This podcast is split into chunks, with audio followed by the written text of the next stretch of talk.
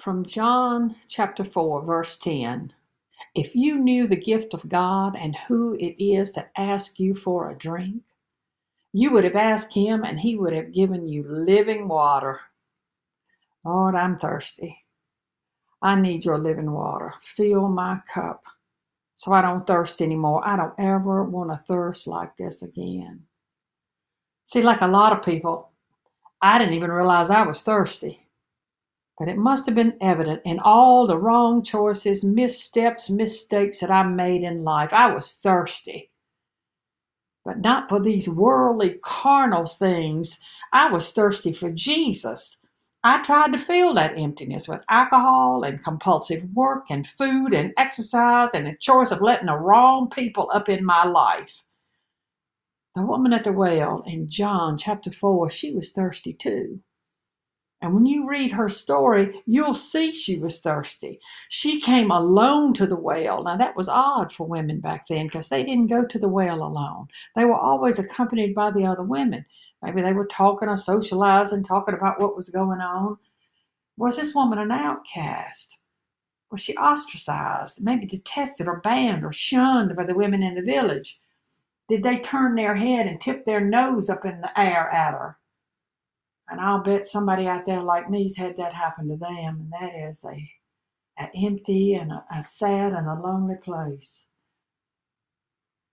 But maybe the women knew she'd been married to five different men and she was living with a man at the time who went to the well, and maybe that's why they ostracized her. Who knows?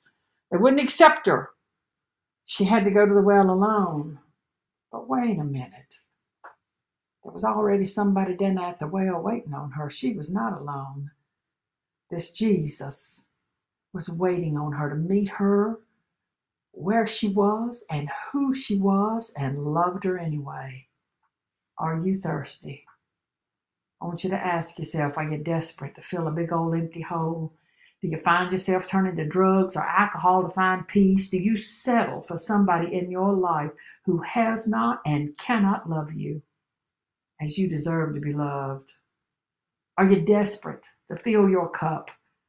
Are you ready to rid yourself of this endless searching, this endless thirst for something that the world can never give you? I can speak from my own experience. You need Jesus. John chapter 7, verse 38 Whoever believes in me, as the scriptures have said, out of his heart will flow rivers of living water. Only this living, filling water that Jesus offers you can bring you peace and joy. Only His love is endless. Only Jesus offers you a life of purpose and passion. Only Jesus. So when you've tried everything else and you're still thirsty, turn to Jesus because He is waiting and watching for you to come to His well. Only Jesus can take everything you have ever done and wash it away your sins are forgiven. Now go and sin no more. Amen and amen.